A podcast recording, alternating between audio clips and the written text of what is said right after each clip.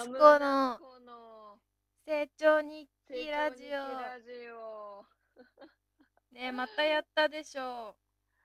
いやーで、せーのって言ってもうたわ。言ってもうてるよ。ごめん。いいよ。ちょっともう一回ご喋ってくれる？うん。あ、オッケー。ちょっと音がちっちゃかった。うん。ありがといいえ。こちらこそ。では、話していきますか。う。ご説明はいいのか？ん何のご説明だ？いつもの。あれでしょ？うん。先生。えっと、私の先生は、思いを伝える人になると、手を動かす時間を増やすです。はい。私の先生は、人の人格形成に必要な服を作るです。よし。じゃあどうぞ、トピック。はい。ちょっともう一個。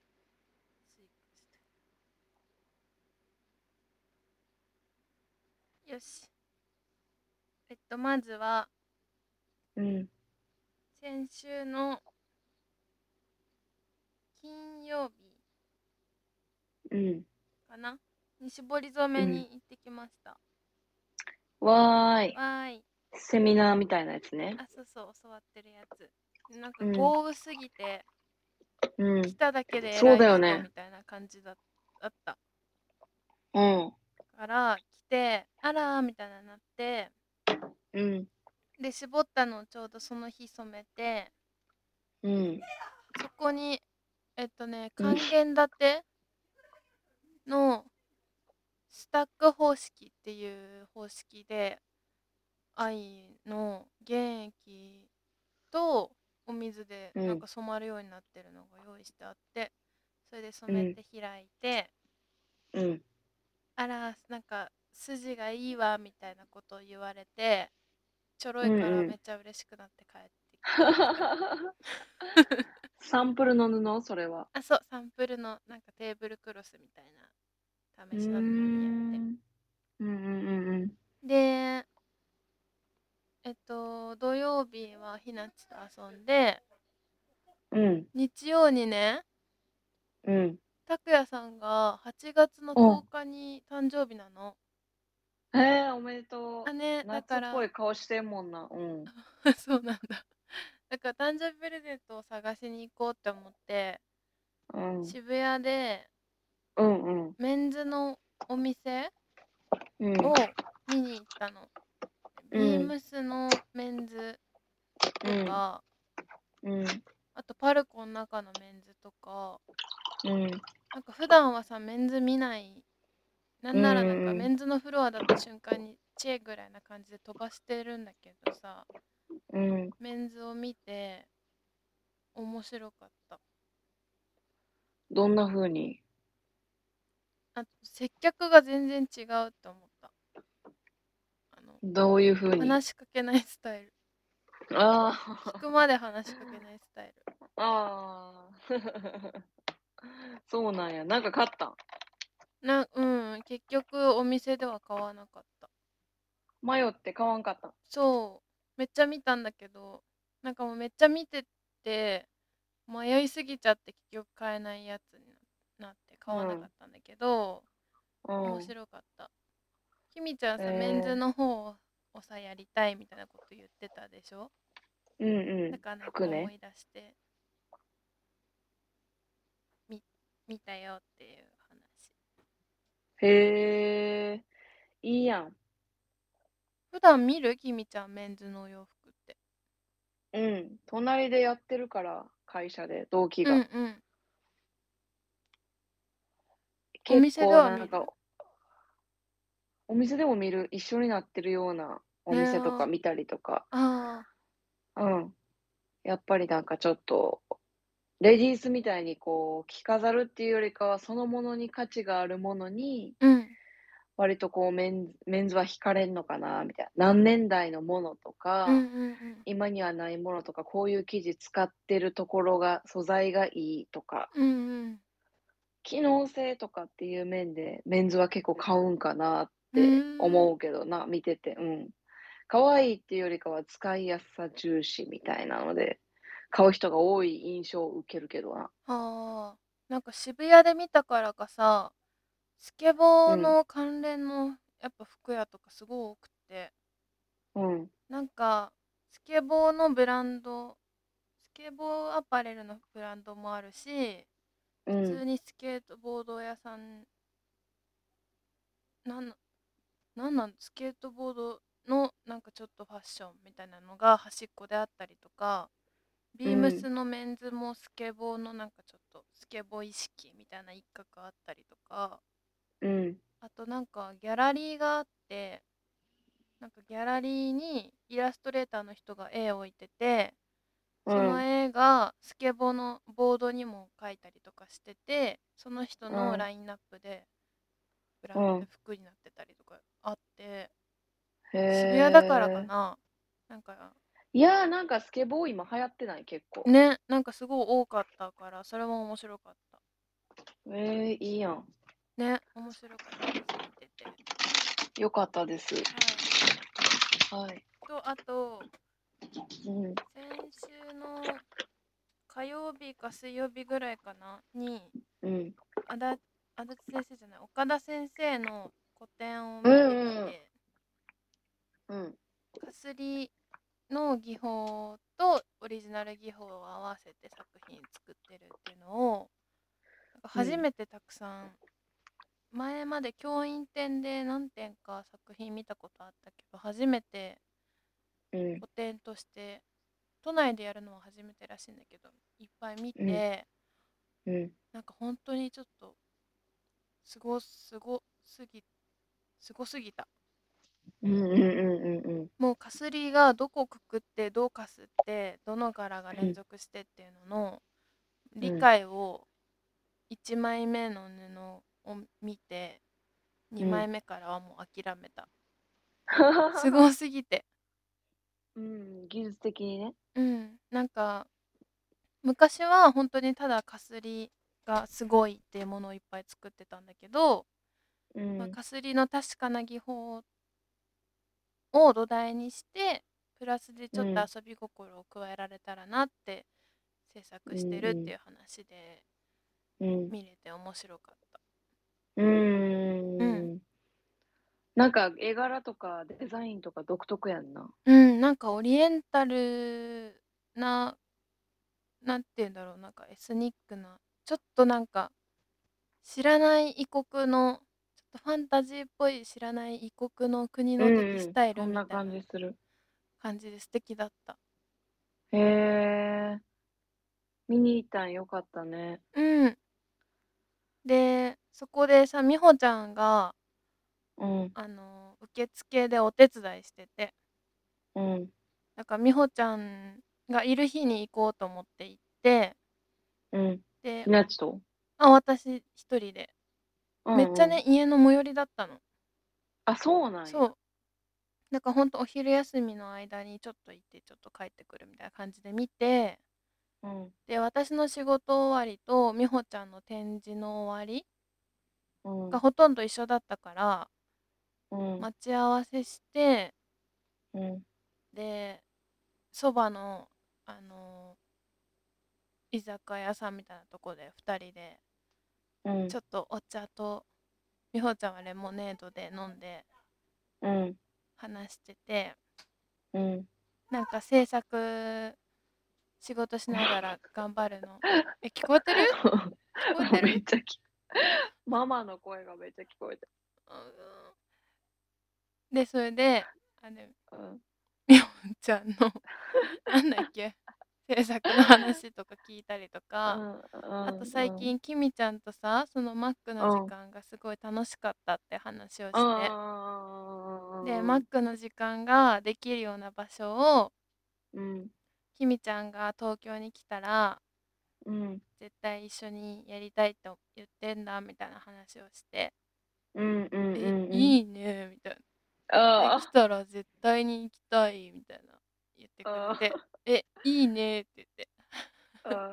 なんか材料とかなんかちょっとあっったらなんか用意できるようにするわうんみたいな言ってうんうんうん。でもなんかまだ叶うかわかんないからあのいつの話になるかわかんないんだけどって言ったらうん、まあそうだね。36ぐらいにはできるといいねみたいな言ってて。結構ピンポイントやな。うん。でそれがさピンポイントで36じゃん。めっちゃセンスいいなって思って、ああ、私もさ10年後や36をさ今目指してるの。なんかうん。36が第一段階の素敵な大人の女性だって勝手に思ってるから、うん。だからあ美穂ちゃんやっぱセンスいいなって思ったうん。うん。終わりうん。みほちゃんらしいな。終わりへえ。そんな感じ結構充実してたんやな、2週間。うん充実してましたうん、よかった。じゃあきみちゃん私のトピックは、はいもうめっちゃいろいろあんねんけど、うん。あの、香川におばと行ったんやんか。ん。で、あずさに、うん。あハムーにおすすめされたうどん屋さんとか、うん。ね、えー行けてたねカフェとか。バカ一台。そうそうそうそう、行け、並んでた？行っの。結構並んでた。だよね。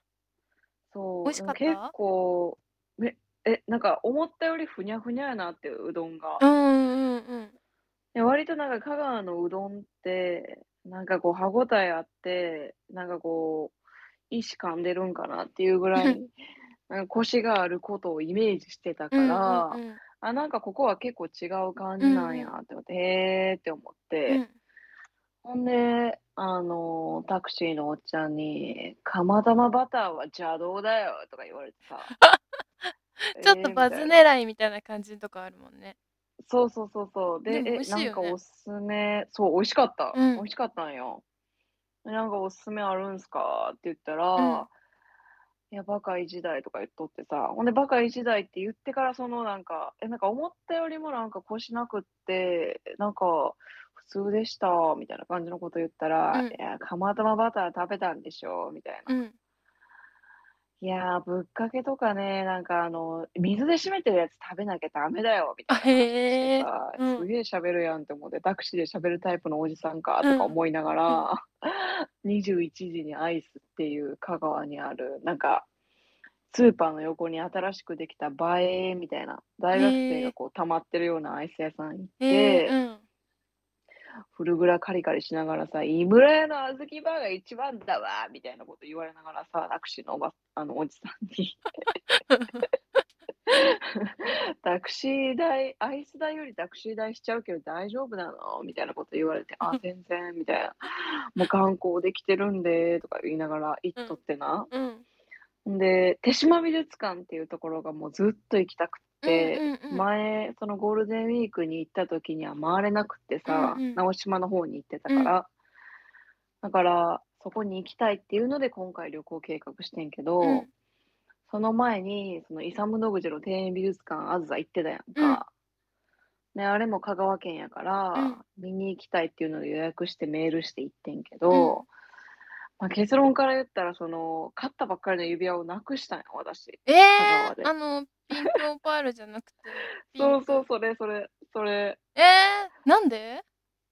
で、あの、神隠しにあったんかなっていうぐらいの出来事でさ、イサム・ノグチの展示見てるときにな、あの、死ぬ、自分がいつ死んでもいいように、こう、最高な状態で、うんなんかあの、ど、残してるっていう、なんか未完成のものもあれば、完成してるものもあって、本当にその野口がその過ごしたうん。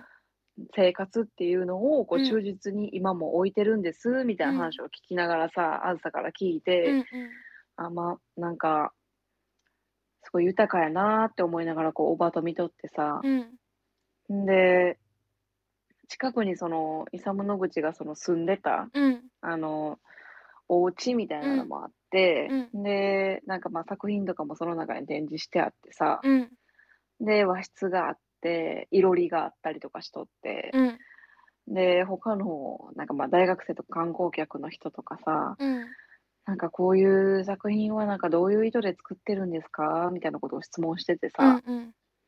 で、いや、なんかどういう意図があるっていうよりかは、もうこう生活を見て感じていただいたままでいいですみたいなことをうんうん。こう係員の人が説明しとうん。ってさ。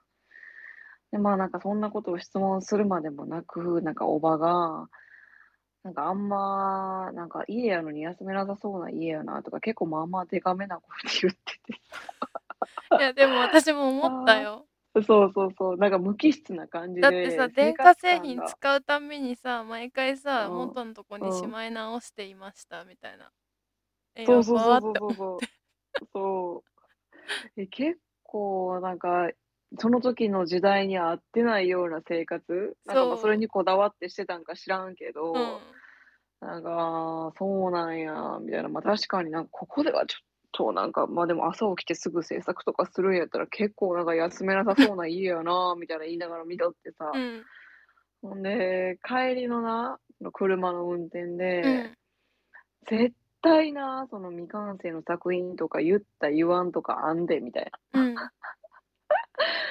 多分何人かさ、その自分はそのどういう作品を作るかっていう設計と、最終的な仕上げっていうのを指示してたみたいなのをさ、うんうん。あずさと六本木かな、国立新美術館とかで見た時に書いとうん。ったやんか、うん。コンセプトとかに。うん。で、その庭園美術館の写真とかもいっぱいあっうん。て、ああ、なんかすごい壮大で私たちには到達できないような域に行ってるなみたいな話をしうん。ながらさ、うん。いたやんか。うん。ほんで、いや絶対な、なんか未完成でパリとか行っとってさ、たまに日本に帰ってきて、ここ磨いとってって言ったやんみたいな、絶対あったってみたいな話をな、しながら死ぬほど笑っとってんな。うん。いやもうなんか「業務規則とかってどうなってるんですか？」みたいなうん。言いながら、うん。「絶対やめていく弟子とかっておったって」とか言って、もううん。ケラケラケラケラ笑いながらうん。な、帰っとって。で、その安藤忠雄っていう建築家おるやん。うん。直島の地中美術館っていうのはうん。安藤忠雄が設計した美術館やん。か。んで、あの叔母が10年前ぐらいに飛行機乗った時に安藤忠雄が横の席に座っとってんて、お弟子うんうん。さんと、うん。アシスタントみたいな人と。うん。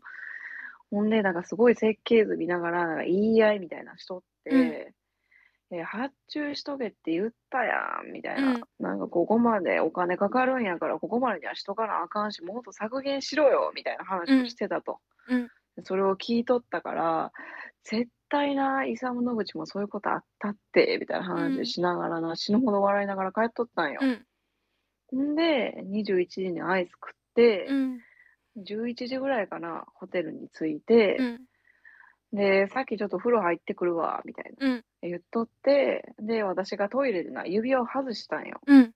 で、多分トイレに一緒に流しちゃってん、私。おお、うん。でもやらかしたなと思って、ちょっと神隠しにあったなみたいな。うん。あの、なんか、そういう気持ちになっとって、うん。いや、なんか日頃の行いが悪いからこういうことが起こったんかなみたいな、結構ショックでさ、うん。かって3週間とかやったから。うん。ほんで、いや、まあまあ、でも起こってしまったことしゃあないしなみたいな、探してもなくってさ、うん。まあまあ、ええわって思って、世界に一つだけのものとかでもないし、うん。で、次の日にその手島美術館に行って、うん。で、アルエイっていうあずさにお勧めされたうん。フレンチいフうん。レンチかイタリアンか、行って、ほんで、あの、車止めたんよ。みんな軽とか自転車とか徒歩とかでさ、うんうん。結構しあの、島の中回るやうん。んか。で、私実家の車借りて結構デカめの車で行っうん。とったから、結構なんかカーブとかも鋭角で曲がりにくいみたいな感うーん、じで、確かに。うん。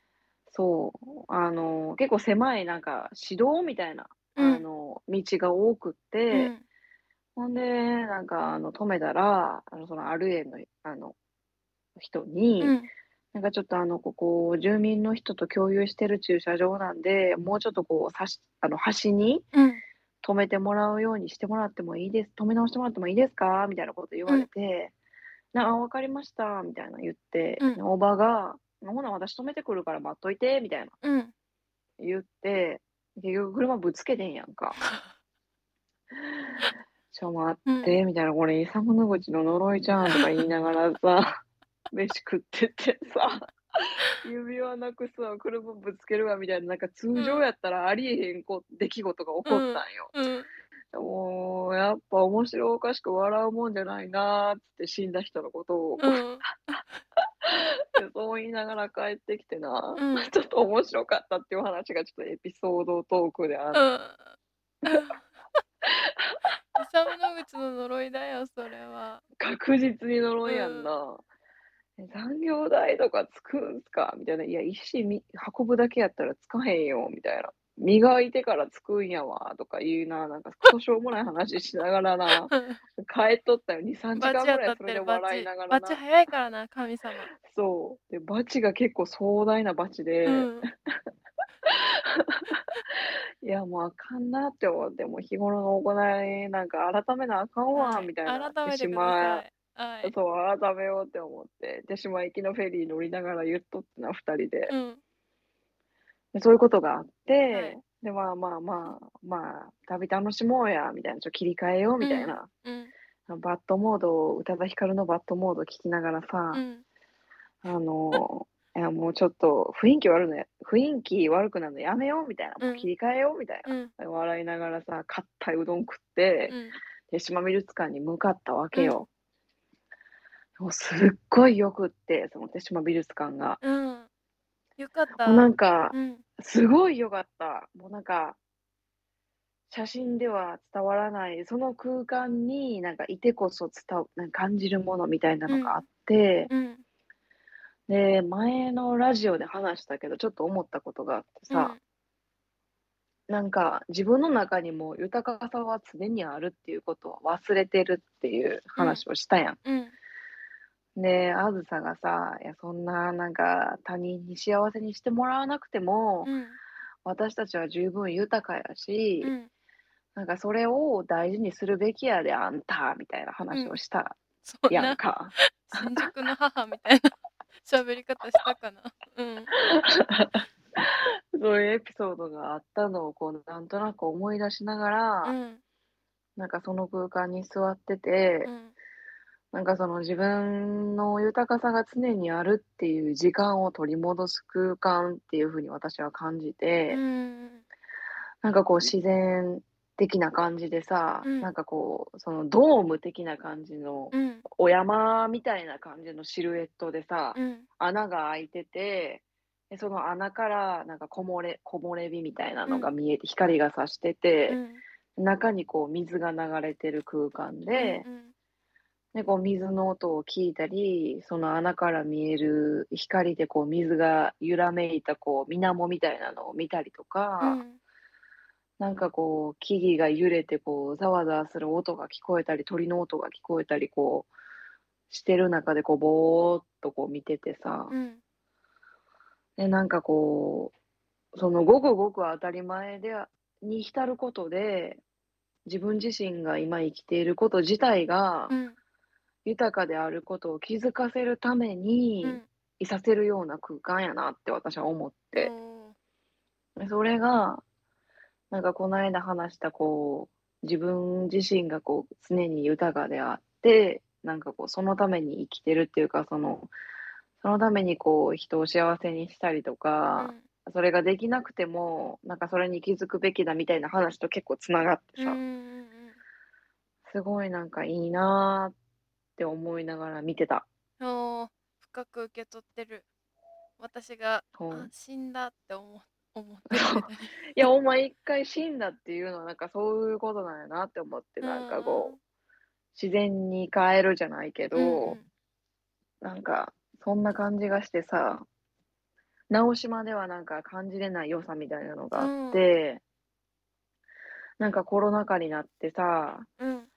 なんか海外とかいろいろ行きたいところとか制限さうんれうん。て、なんか自分のライフスタイルみたいなのがこう思うようにこう動けないみたいなう。思うんことに、なんか結構ストレス感じてたけど、うん。なんか、え、逆になんかそういう時間があるからこうそ、ん。なんかこう、自分自身がこう豊かであるっていうか、こう、なんていうんやろ、なんていうかな、その自分ちょっと待ってな。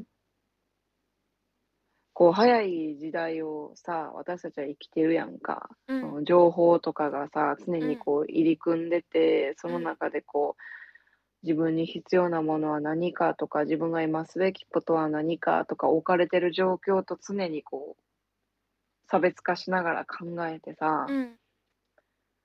生きてるけど、だかその逆にそのコロナ禍が、その、なんて、自分自身が豊かである、今の話とつなげると豊かであることを気。づかせてくれるきっかけを作ってくれたのかもしれないなって思いながら、うん見てて、うん。いいなって思いながら、こう2、3時間ぼーっとして、うん。で、お米のアイス食べて帰ってきた。ああ、食べてくれた？美味しくそう、ょ？美味しかった。そう。ほんとに良かったね。うーん。うん。そんな感じやったかな。良かったです。いい旅ですね。いい旅でした。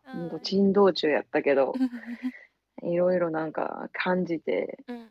自分の中に蓄えて気づいて、これからどう生きていこうみたいな思うような旅やった。うん。うん。どう生きてくの？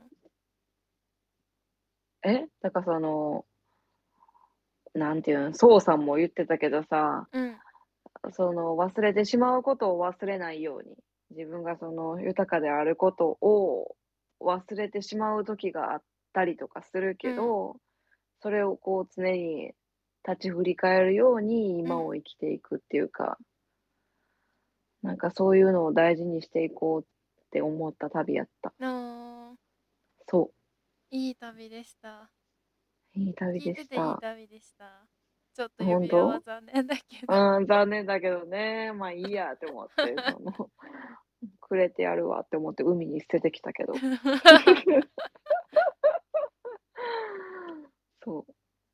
で、その最近、Netflix で見た映画とも結構繋がってさうん。あ、お勧めしたいんやけうどん、なんて映画？クイーンズ・キャンビットっていうチェスが好きな女の子の物語うーん。の、うん。なんか、Netflix のオリジナルドラマなんかな？おお。を見て、うん。なんかその会社でちょっと、あの、お勧めされて、そうのちょっん。と、東京にいるちょっと頭おかしい人に お勧めされうん。て、み見て見た映画やねんけうん。ど、なんかそこで印象的な言葉があっうて、ん。それが、えっと、暗闇は怖くない。常に怖いものなんて何もない。どこにも誰よりも強いのは孤独を恐れない人間。問題なのは周りの人たちね。行動や言動を指図してくる人たち。知らぬ間に人生を無駄にしてしまう。言いなりになってね。いつか一人になってしまうわ。その時に備えておくのっていう言葉が結構印象的で、うん。それがなんか結構、なんかいろいろこう、妥協しないといけない世の中やけどうん。妥協を探すような瞬間やったりとか結構あったりうん。自分のやりたいことをやるためにも、こうやりたくないことも多少しないとあかんのかなっていう、こう、妥協を探すような世の中やけどうん。なんか常にその、自分は自分みたいな、あの、なんかそういうのをうん。見た後に、手島美術館に行ったから、結構なんか全部なんか、自分の中でこう繋がった感じがしてさ。うんうんいわゆる環境に感謝しながら、うん。マックみたいな時間を獲得できるよ拡大できるよううん。に延長料金取られへんようにさ、拡大していけるよううん。に今でしょ、していこうってより思っうたん。感じの旅やったかな。へえ。そう。そんな話でした。はい。ありがとうごはい。ざいます。うん。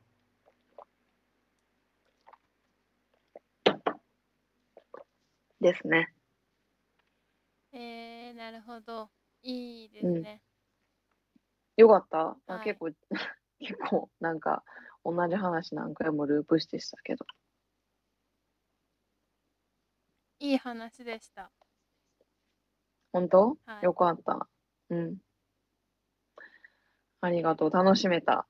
あずさがおすすめしてくれたおかげで。本当よかった。